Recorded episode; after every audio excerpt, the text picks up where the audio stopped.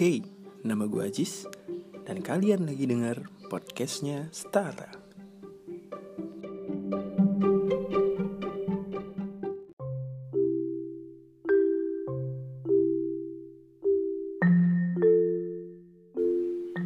Oke balik lagi di podcastnya Stara 003 Iya, yeah, 3 digit.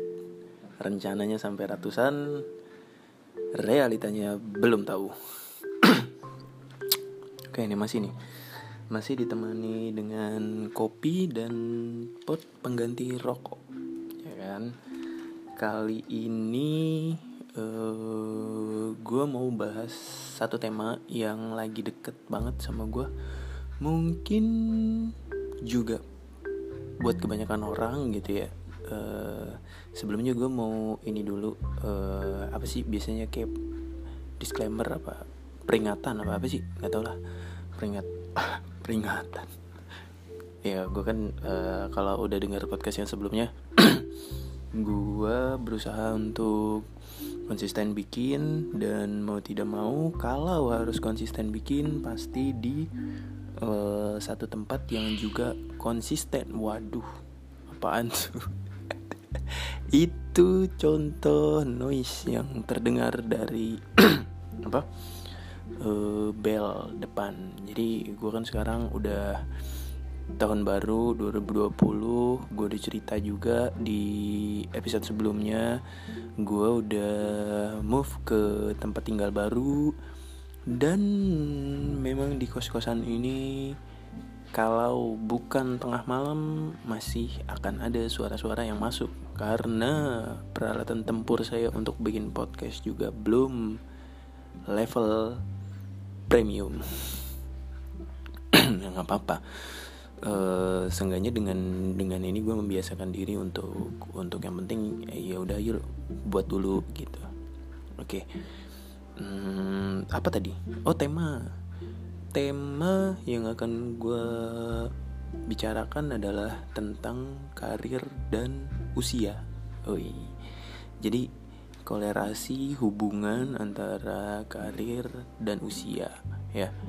Jadi yang tadi ya udah pokoknya kalau lu dengar suara-suara lain selain suara gue udah tahu alasannya kenapa, oke? Okay? hmm, apalagi tuh? Oh iya, gitu udah masuk uh, nyebutin judul tema tadi ya.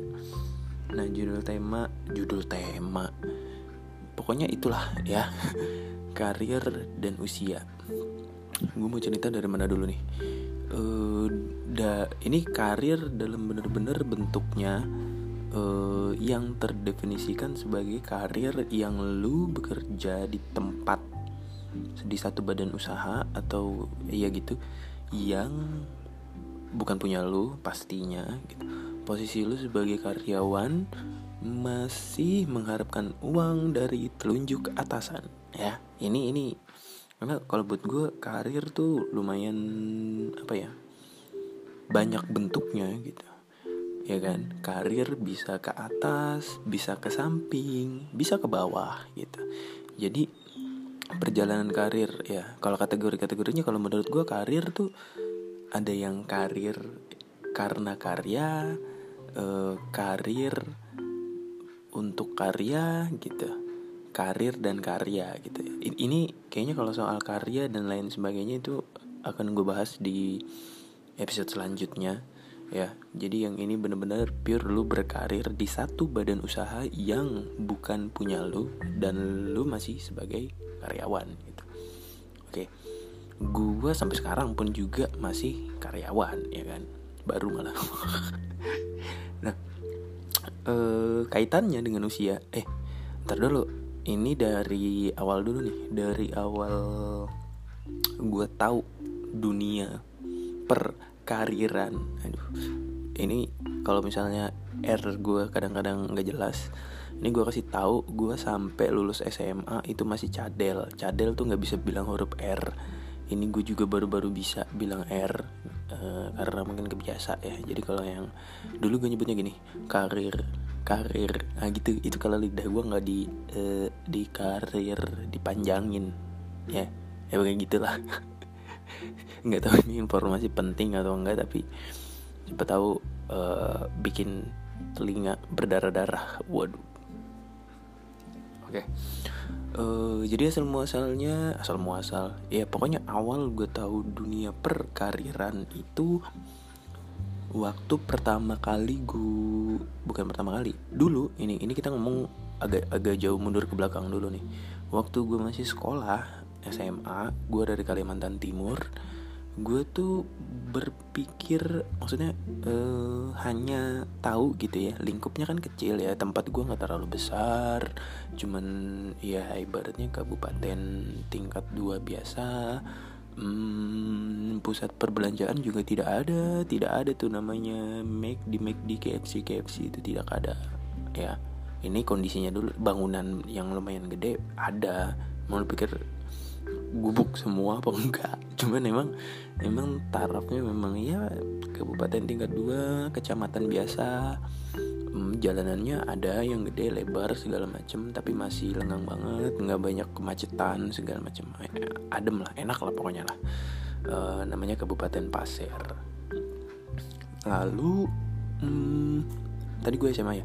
Nah waktu masih sekolah di sana itu gue sama sekali tidak mendefinisikan karir gue apa. Gue gue cukup tidak terarah gue mau jadi apa waktu itu hmm, yang gue tahu nih yang gue tahu hanya ada empat bidang untuk lu berkarir ya pada saat itu.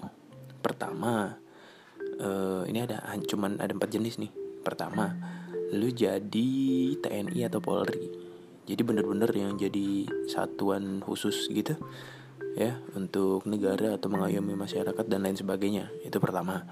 Yang kedua itu jadi PNS yang kerjanya di dinas apa sih uh, eh, ASN ya? Nah, pokoknya itulah. Eh TNI masuk ASN bukan ya? Ntar gue belajar lagi deh.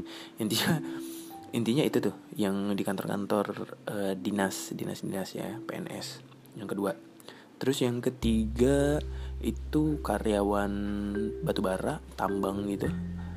Dan yang keempat itu karyawan di perusahaan kelapa sawit. Udah itu doang jadi sampai gue lulus SMA gue cuma tahu jenis pekerjaan untuk berkarir itu cuma empat itu.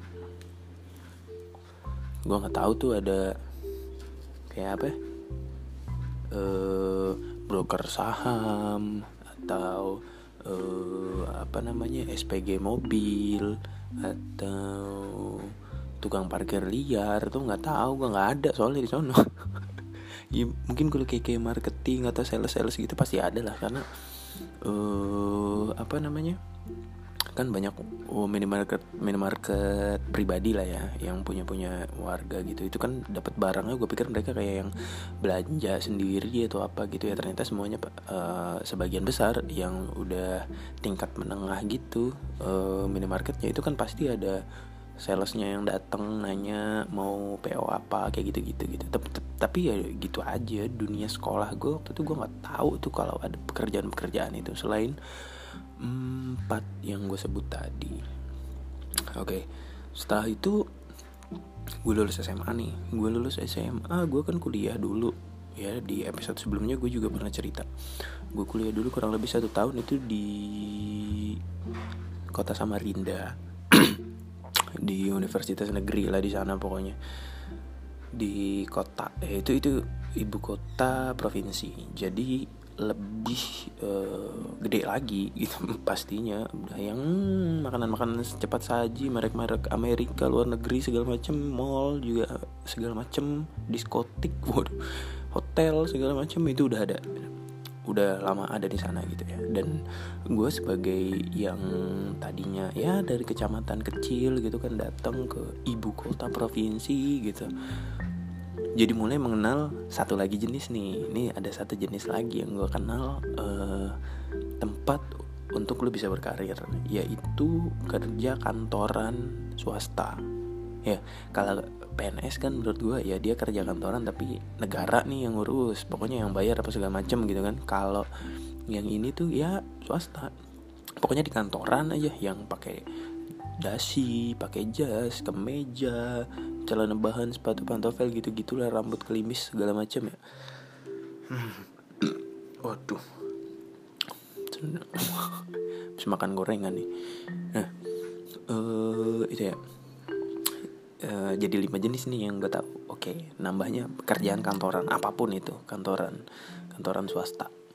Nah lama lama lama gue udah melewati segelintir uh, perjalanan hidup yang lumayan gitu. Gue satu tahun doang kuliahnya gue hijrah ke Jakarta satu tahun kurang lebih waktu itu. Itu gue gue dapet tuh pekerjaan baru. Uh, apa namanya yang tadi gue bilang broker saham broker uh, apa ya? Pialang pialang di pialang saham gitu. Iya itu yang yang kalau mau dapat duit harus punya nasabah. Ya ya nggak salah itu kan jatuhnya sebenarnya basicnya basic sales atau marketing gitu lah ntar kapan-kapan gue bahas deh ini deh. Gue gue nggak mau terlalu jauh juga sih bahas ntar orang-orang yang ibaratnya ngerasa punya uang dari sana apaan sih nih gini gini gini gini. Tapi orang yang udah punya uang dari sana harus gue akui itu perjuangan apa sih? Berat banget. Gue yakin banget itu.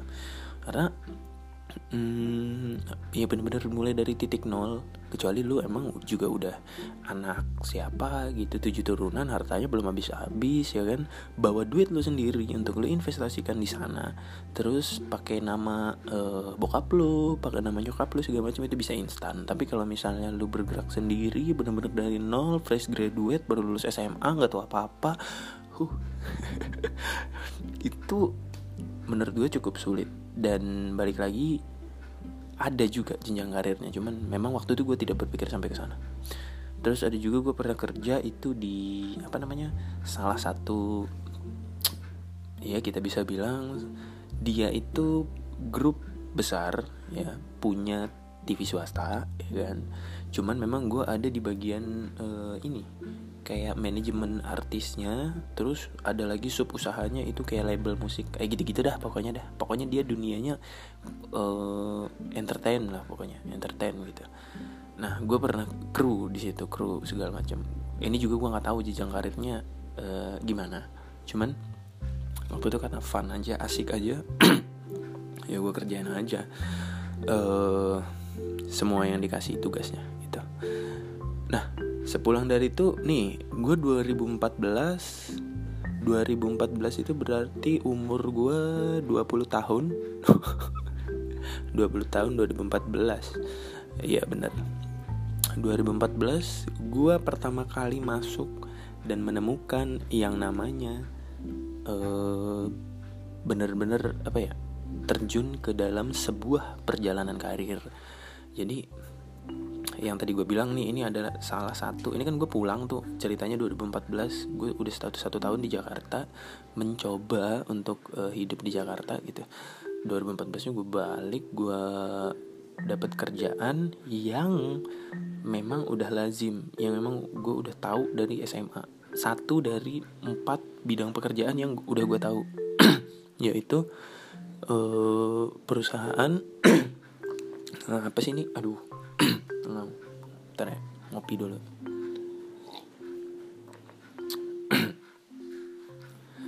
Nah gue masuk di satu dari empat bidang perusahaan yang gue bilang tadi.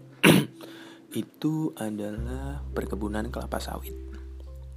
Yang perkebunan kelapa sawitnya juga yang punya iya aja yang kalau gue sebut nama grupnya kayaknya semua orang ya pasti tahu gitu ya kecuali yang masih ya gue nggak tahu yang nggak pernah dengar nama perusahaan ini grup ini gitu ya gue juga nggak tahu. Cuman gue nggak bakal sebut. Tapi sebagian besar orang Indonesia pasti tahu. Nah kebetulan punya dia gitu punya punya grup ini kebun kelapa sawitnya. Jadi secara tidak langsung ya ID kita sebagai karyawan di grup ini gitu kan. Oke terus ada tuh karirnya di sana jelas banget. Gue masuk gue masuk aja itu kan udah ngelit orang. Jadi gue ngelit buruh kelapa sawit gitu. Ini menarik lagi nih. Sebenarnya gue pengen bikin sesi sendiri untuk untuk apa pekerjaan yang satu ini di kelapa sawit ini. Tara eh, gue jadi punya banyak bahan dari kehidupan sendiri ini baru nih. Tapi ya mudah-mudahan sekali lagi apa yang gue obrolin itu bisa jadi ya paling tidak apa ya? Uh, bahan pertimbangan pembelajaran dan paling tidak ya motivasi atau inspirasi aja syukur-syukur gitu. Belajar dari kesalahan-kesalahan gue nah gue masuk aja udah ngelit orang buru-buru kelapa sawit yang semuanya itu lebih tua dari gue pastinya gitu kan. Kan kebanyakan juga warga-warga sekitar atau apa gitu yang bapak-bapak ibu-ibu udah udah oh ada juga sih yang muda gitu. Yang muda-muda juga banyak supir-supir apa segala macam ya banyak lah nah, pokoknya waktu itu gue dapet satu buah apa ya gue masuk di jalur yang ada step karirnya gitu. Dan itu uh, gila sih di umur 20 tahun gue ngelit kurang lebih pertama kali itu 12 sampai 13 orang. Sampai 3 tahun kemudian gue resign dari sana itu gue pernah ngelit sampai 67 68 orang gitu. Ya jadi uh, eh, gue bener-bener membawahi itu. Nah uh, itu gue ngerasa banget sih gue punya jenjang karir. Karena di sana kan juga ada grade-grade uh, gitu lah biasalah kalau misalnya karyawan gitu ada golongan-golongannya atau step-step tertentu gitu ya. Gue pernah naik dalam satu tahun tuh gue pernah naik tiga grade. Dan itu kayak orang-orang tuh uh, apa ya mungkin itu langka gitu. Jadi gue juga nggak tahu gue kerja kerja aja hanya karena basicnya kalau orang tanya tuh sebenarnya hobi gue nih jujur aja hobi gue uh, kerja. Kerja dan mikir. Dulu. Kalau sekarang nggak tahu dah. Udah banyak hobi lain. Rebahan lah tiduran lah jalanan lah apalah segala macem lah. Kalau dulu tuh gue cukup hobi ke kerja. Gue kalau nggak gerak tuh capek malah sakit gitu. Kalau nggak mikir tuh pusing gitu ya. Dan hmm, gue melakukan yang gue suka itu aja walaupun mungkin kadang pastilah di setiap pekerjaan tuh ada keluhan-keluhan lah uh, kesel-keselnya lah segala macem. Tapi uh, karena gue suka dengan cara mengerjakannya mungkin gue belum tentu suka dengan pekerjaannya tapi gue suka cara mengerjakannya yaitu tadi dengan banyak ada pergerakan gue pakai otak segala macem senang aja gitu. Nah gue bisa sampai naik tiga grade dalam satu tahun. 2013 apa ya? Eh 13 mundur dong. 14 15 15 kalau nggak 15 16 gue lupa deh. Karena gue periodenya kan dari 2014 ke 2017 November. Eh Oktober gue resignnya 2017 soal kenapa gue resign ntar itu nanti masuk ke episode khusus. Gue nggak mau cerita itu panjang-panjang ya di si episode ini gitu. Karena itu hanya bagian dari bagaimana gue berkarir dengan ada stepnya gitu. Nah terus uh, di situ gue ngerasain pengalaman karena di situ kan kita kan kayak dikasih ya cerita juga ujung-ujungnya tapi nggak apa-apa. Jadi di situ kita kan kayak dikasih mes bukan mes malah memang bener-bener dibikinin perumahan jadi nggak ada yang pulang-pulang ke rumahnya gitu. Bener-bener di perumahan yang mereka buat di tengah-tengah puluhan ribu hektar kelapa sawit. Jadi kita fokus hidup di sana bekerja di sana. Ya dan gue uh, merasakan gitu ya ya ini gue di umur segini punya karir yang seperti ini di pekerjaan yang hmm, apa ya menurut orang-orang di sana itu sudah lumayan ya. Jadi kalau yang mau tahu nih uh, stepnya yang paling tinggi tuh kalau lu kerjanya di pertambangan batu bara apa segala macam kayak gitu-gitu uh itu udah stigma orang-orang sana udah yang mantap. Ini udah yang paling bagus. Di tahap kedua itu baru ada perkebunan kelapa sawit ya. Tapi tergantung perusahaannya perusahaan apa dulu gitu. Kalau kelapa sawit dilihatnya itu perusahaan apa dulu uh, eh, gue termasuk yang memang grupnya grup besar tadi yang gue bilang. Jadi ini lumayan membanggakan. Nah step yang selanjutnya baru dah yang bidang-bidang lain gitu. Step paling aman PNS nggak tahu. Gue gue masih bingung sampai sekarang. Gue dulu sebenarnya diarahkan ke arah sana juga. Ini bukannya apa ya sorry itu sih tapi kebanyakan uh, lulus ya udah jadinya PNS lulus kuliah pulang balik ke sana langsung PNS pekerjaan yang sangat mulia kita tahu itu. Ya pekerjaan yang mulia nih ini mewakili negara nih ya, kan? Membantu negara. Jadi hmm, apa ya? Kalau buat gue gue hanya tidak mau karena keluarga gue sebagian besar juga gitu. Sepupu sepupu gue juga langsung honorer PNS uh, eh, paman-paman gue pokoknya semua dah hampir kayaknya seluruh keluarga deh. Mau jadi PNS aja. Itu ada yang usaha tapi juga sampingan atau apa gitu. Nah akhirnya uh, dengan masuk di grup itu kan gue jadi lumayan kayak diharapkan. Ekspektasi terhadap diri gue tuh besar banget. Kalau gue bisa berkarir di sini gue akan jadi orang yang ibaratnya ya membanggakan lah. Ya bisa dibangga banggain ke tetangga aja gitu. Tapi balik lagi ini itu segala macam. Karir gue lumayan bagus. Gue harus akui sampai detik-detik mau resign lah gitu. Itu juga ada uh, apa namanya hal khususnya. Bukan tiba-tiba gue resign apa segala macam ya. Lalu gue tuh mulai ini. Itu itu adalah pertama kalinya gue merasakan ada di jalur yang punya step-step karir jenjang karir ya lah ibaratnya ya. Nah selanjutnya gue resign dari sana gue balik tuh ke Jakarta. Nggak tahu pilihan gue kenapa maunya ke Jakarta aja gitu. apa karena mau ketemu jodoh gue nggak tahu. Ya eh, pokoknya nggak tahu. Mungkin karena dari kecil tuh gue ini jujur kenapa pikiran gue selalu ingin pergi ke Jakarta? Itu karena dari kecil tuh gue gue nggak tahu gue suka nonton berita. Ya acara-acara berita-berita malam berita sore berita siang pokoknya ada kesempatan buka TV ketimbang nonton yang lain-lain tuh gue suka nonton berita. Nggak tahu kenapa dari kecil. Nah ya tontonan anak-anak juga sering cuman kalau iseng maksudnya gimana sih jarang aja gitu kayak ada yang mantengin berita. Tapi kalau emang kebetulan pas ganti channel acara berita gue anteng gitu ngeliat dulu nonton dulu gitu. Nah, nah berita itu kebanyakan meliput tentang Jakarta. Gue kesel aja maksudnya kayak ini tempat gue nggak pernah diliput apa-apa pada perasaan kebakaran kebakaran dekat sini juga ada kebakaran tapi nggak pernah masuk TV gitu jadi gue tuh dari kecil tuh udah kayak ketanam apa sih ibu kota Indonesia nih gue pengen pengen banget nih hmm, tahu seriuh apa sih dia sering banget keluar masuk berita gitu. Dan akhirnya saya merasakan ya. Macet-macetnya klakson-klakson di jalan segala macam banjir boom ya lumayan lah. Ya ibu kota.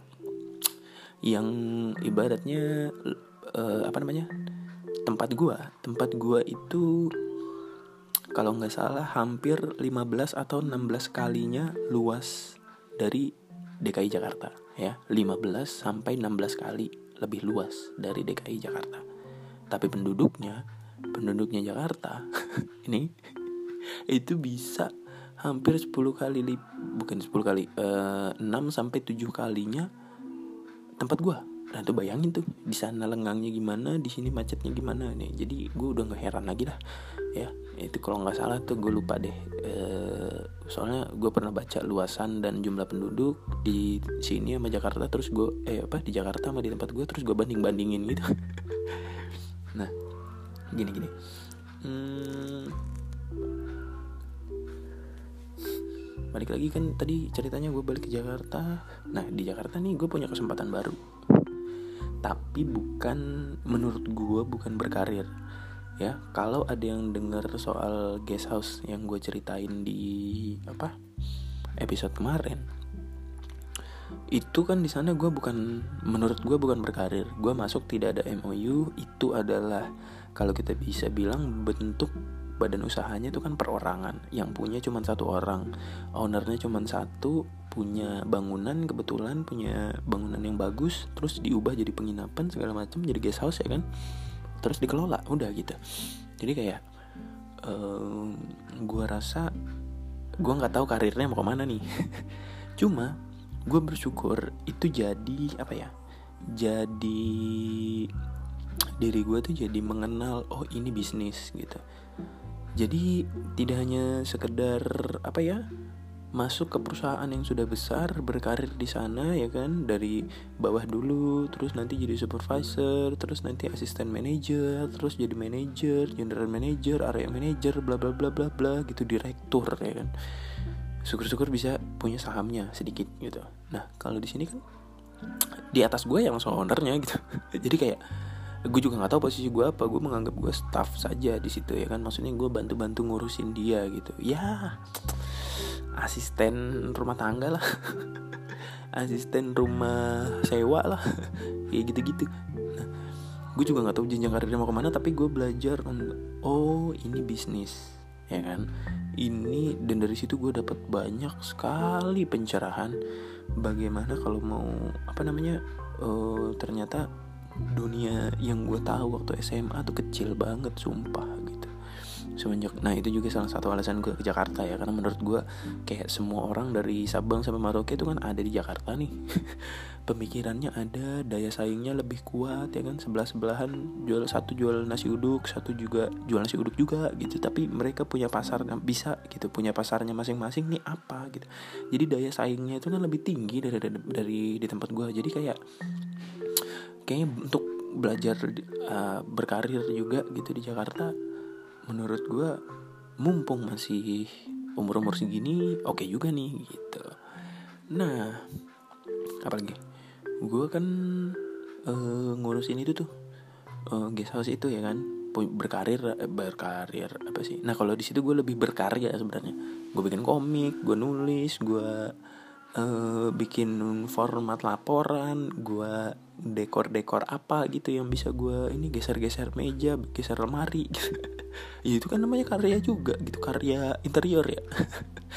Pokoknya gue jadi hmm, tahu oh ini bentuk pengelolaan gitu. Aduh cetot lagi hmm.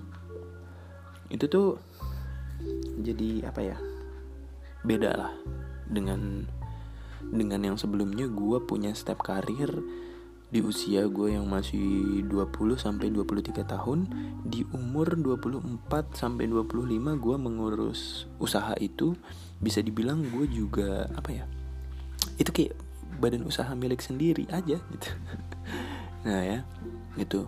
Terus selanjutnya ini ini gue ngerekodnya btw hari Jumat sudah jam 10.45 udah mulai di masjid juga udah mulai ngaji-ngaji ya. Jadi mungkin sebentar lagi persiapan soal Jumat juga macem.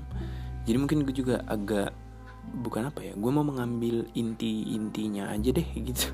Tadinya mau panjang nih mau ini tapi emang kepepet waktu gitu ya. Mau dilanjut nanti takut-takut mager. Eh gue masuk shift siang cuy. Nah ini ngomongin masuk shift siang. Ini kan gue baru lagi ya baru baru apa? Nah keluar gue udah cerita di episode sebelumnya nih. Gue keluar dari sana juga udah ada reasonnya lu bisa dengar di episode sebelumnya kenapa gue keluar dari sana.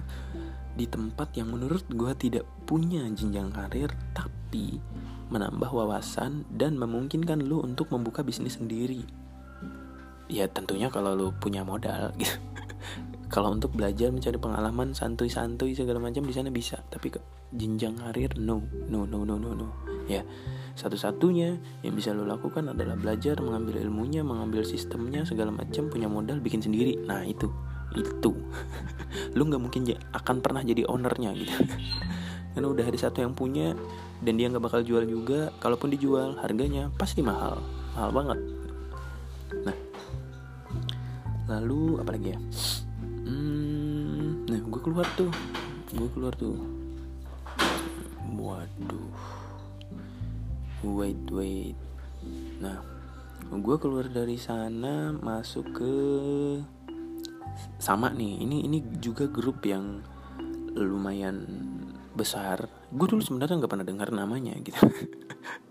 Tapi pada saat orang-orang menyebutkan namanya memang kayak menunjukkan eksistensinya gitu. Ya ini salah satu grup yang emang dia juga banyak uh, bi apa namanya anak perusahaannya banyak sub usahanya juga segala macem. Salah satunya fashion ya. Nah retail gitu retail fashion. Dan gue baru masuk di sana sebagai anak training. Umur 25 tahun masuk sebagai hmm, apa namanya anak training probation ya kan itu teman gua bukan teman gua maksudnya yang seumuran gua. Udah pada jadi PIC udah pada jadi yang udah jadi yang asisten manajer segala macem. Ya mungkin lebih tua satu dua tahun dari gua gitu manajer segala macem. Teman-teman yang baru masuk sama gua gue tanya umurnya 20 tahun. Yang masih training sama barengan sama gua 20 21 gitu. Yang udah staff ada juga yang seumuran ada juga yang lebih tua dikit tapi baru jadi staff. Gue nggak tahu. Nah maksudnya yang mau gue bahas di sini adalah hmm, gue sedang lumayan dilema dengan umur gue 25 tahun. Gue masih punya karir yang baru. Baru banget. Masuk dengan posisi paling bawah. Gue bahkan belum dikontrak. Masih bener-bener daily worker DW panjangan DW itu kali ya? Pokoknya itulah ya. Gue masih bener-bener masuk uh, sehari 8 sampai 10 jam. Hmm, bukan karyawan bulanan bukan karyawan kontrak masih bener-bener baru training. Nah lalu duh gue jujur nih kalau nge-record-record gini siang atau tapi gue kadang-kadang nggak punya waktu karena shift gue kadang masuk si pagi mal si terus siang kadang siang terus jumping jadi pagi segala macem. Jadi kalau memang gue pengen bikin niat konsisten ya gini resikonya emang mau suara-suara di luar sana bergema ya udah nggak apa-apa ya. Nanti deh tunggu tunggu tunggu gue kaya deh. Kaya itu harus ya. Biar gue bisa punya tempat sendiri kedap suara terus punya peralatan lengkap premium ya kan? Gue udahlah cocok lah udah. Gue bikin apa ya? Bisa lah di situ. Bikin ini bikin generasi berikutnya juga bisa.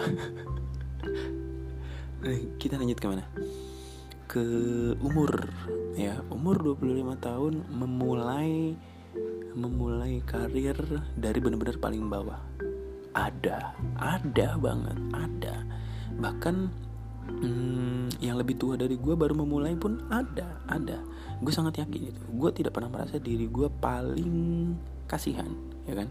Karena kita lagi-lagi memang balik harus selalu merasa bersyukur dengan apa pun yang kita punya. Cuman dilemanya gue adalah gue pernah merasakan 20 tahun ya kan?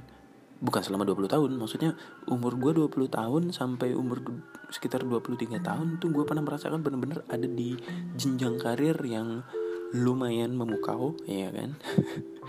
Yang di mana dalam umur semuda itu jadi gini dulu dipandangnya gini uh, umur semuda itu sudah punya karir sebagus itu.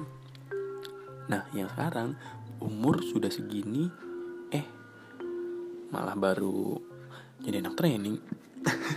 Gitu loh maksud gue kayak aduh maaf ya. Masuk angin nih gorengan sama kopi. Ah hmm, apa? Gimana tadi? Ah itu umur segini tapi baru masuk trainingan. Jadi kayak ber, berbanding terbalik banget ya kan? Jadi ada kayak tiga fase besar kehidupan pekerjaan gue ya kan? Yang pertama umur muda punya karir yang bagus. Yang kedua umur standar lah tapi malah dipakai buat belajar bisnis. Yang ketiga ya kan? Umur sudah kayaknya wow gitu. 25 gitu ya kan. Tapi karirnya baru mulai dari paling bawah banget. Ya uh, gimana ya? Gue bisa bilang gue cukup bisa dibilang cukup telat. Ya karena yang seusia gue normalnya gitu harusnya sudah punya karir yang lumayan kecuali dia baru lulus. Eh tapi kalau lulus S2 mah harusnya karirnya juga bagus ya? Harusnya. Tapi kenyataannya ya nggak semua. Tapi maksudnya standar lah standarnya umur 25 tahun itu apa sih? Udah punya ini udah punya itu karirnya seperti ini seperti itu gitu kan. Ya kan? Standar. Dan sekali lagi ini kita ngomongin karir di pekerjaan yang mana badan usahanya punya orang ya. Bukan usaha sendiri bukan bikin karya bikin YouTube bikin podcast segala macam bukan. Itu beda lagi pembahasannya. Ini kita ngomongin karir yang di situ tadi di badan usaha milik orang lain. Ya nah uh, apa namanya? Di umur umur segini tuh jujur aja gue ngerasa kayak selain karena gue pernah punya jenjang karir yang bagus di umur yang masih muda gue ngerasanya kok sekarang jadi kadang-kadang suka insecure aja gitu. Jadi bener-bener hmm, apa ya? By the way uh, gimana ya ngomongnya? Ya intinya uh, eh, gue kan bekerja ini satu bidang bahkan satu grup perusahaan dengan pacar gue sendiri. Yang notabene dia sudah hampir lima tahun di sana jenjang karirnya sudah sangat bagus. Nah ini nih lu pernah nonton ini nggak? Film-film Thailand yang zaman dulu yang ah, sempat ada seriesnya juga itu? Yang ATM error apa sih? Ya itu film Thailand itulah yang pokoknya yang itu yang apa si yang si cewek itu ininya bosnya dia gitu. Ya kurang lebih gitu rasanya. Ya walaupun kita beda beda brand beda tempat segala macem. Cuman tingkatannya kan beda. Jadi gue kadang-kadang masih ngerasa kayak yang anjir lu udah DM gue masih dewe gitu. Jadi kayak gimana ya? Hmm, ya lumayan berasa untuk gue seorang laki-laki sedang berada di posisi yang baru memulai di umur yang seharusnya sudah cukup matang ya kan? Harusnya umur umur segini tuh bukan memulai lagi tapi melanjutkan apa yang sudah ada. Dan ya itu juga dari masa lalu yang cukup random gue tidak punya cukup pikiran yang baik mungkin pada masa itu juga. Gue tidak punya arahan-arahan yang bener-bener gue bisa terima. Tidak ada motivasi yang cukup tinggi segala macam ya ya udah akhirnya di umur segini gue harus memulai karir itu lagi. Gue sebenarnya udah lumayan apa ya nah di masa-masa itu kan yang di pertengahan tadi ada tuh yang gue belajar bisnis segala macem sampai itu yang membuat gue jadi pengen kuliah lagi kan untuk mengambil manajemen bisnis yang gue udah cerita juga di episode kemarin. Itu uh, apa ya gue jadi memimpikan itu. Nah ini ini menarik lagi nih. Ya dapat lagi nih. Kita akan bahas lagi ini beda. Ini tentang impian dan realita. Ya itu di episode depan depan nggak tahu depan mana deh. Depan depan kuburan apa depan mana. Ya pokoknya itu beda lagi ya. Uh, gue cukup orangnya punya impian besar tapi terpatahkan. Bukan terpatahkan juga sih maksudnya terpaksa harus di di ya udah tar gitu. Lu harus berjuang untuk hidup lu sendiri dulu untuk hidup di masa ini dulu gitu. Seolah-olah tuh kayak kehidupan tuh ngomong kayak gitu weh yang sekarang dulu udah antar yang ntar mentar gitu. Jadi oke okay, gua berusaha untuk hmm, fokus ya kan? Fokus dengan apa yang ada sekarang dulu. Gua jadi ngerasa gimana ya? Ya itu tadi sih balik lagi masih ada insecure-nya, masih ada bener-bener rasa yang kesal juga gitu. Kenapa di umur segini gue baru memulai karir? Gue tahu tempat yang tempat gue sekarang nih punya jenjang karir ya kan? Kalau dari nominal angka gaji juga lumayan ya kan? Mau lu belum karyawan apalagi kalau ntar sudah diangkat jadi karyawan tetap dan punya jenjang karir gue sudah melihat sendiri contohnya pacar gue sendiri gitu. Jadi maksud gue hmm, kenapa ya gue baru mulai sekarang gitu? Karena gue jujur gue juga juga baru tahu maksudnya gue sama sekali tidak pernah terpikirkan untuk bekerja di sini awalnya. Benar sama sekali tidak pernah gitu.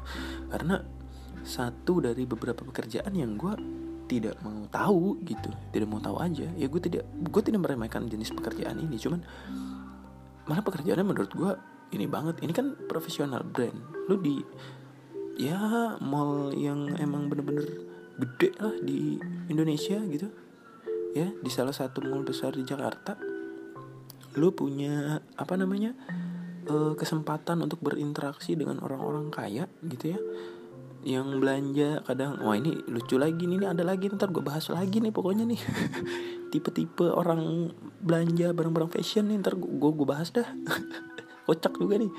Nah intinya gue hanya tidak sempat memikirkan untuk bekerja begini aja gitu karena ya udah gitu maksud gue uh, itu sukanya lu jualan beginian barang-barang branded mahal seperti ini lu uh, emang ada orang yang suka ya gue aja ke mana-mana masih pakai baju kaos polos celana pendek segala macam. Masih nggak ada nggak ada brandnya sama sekali gitu kan maksud gue ya emang gue nggak kepikiran aja sebenarnya untuk itu.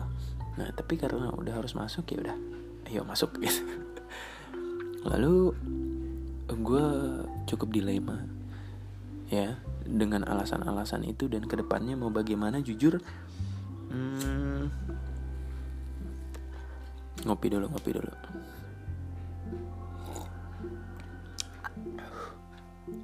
Jujur gue masih yang ada di persimpangan jalan oh iya persimpangan jalan.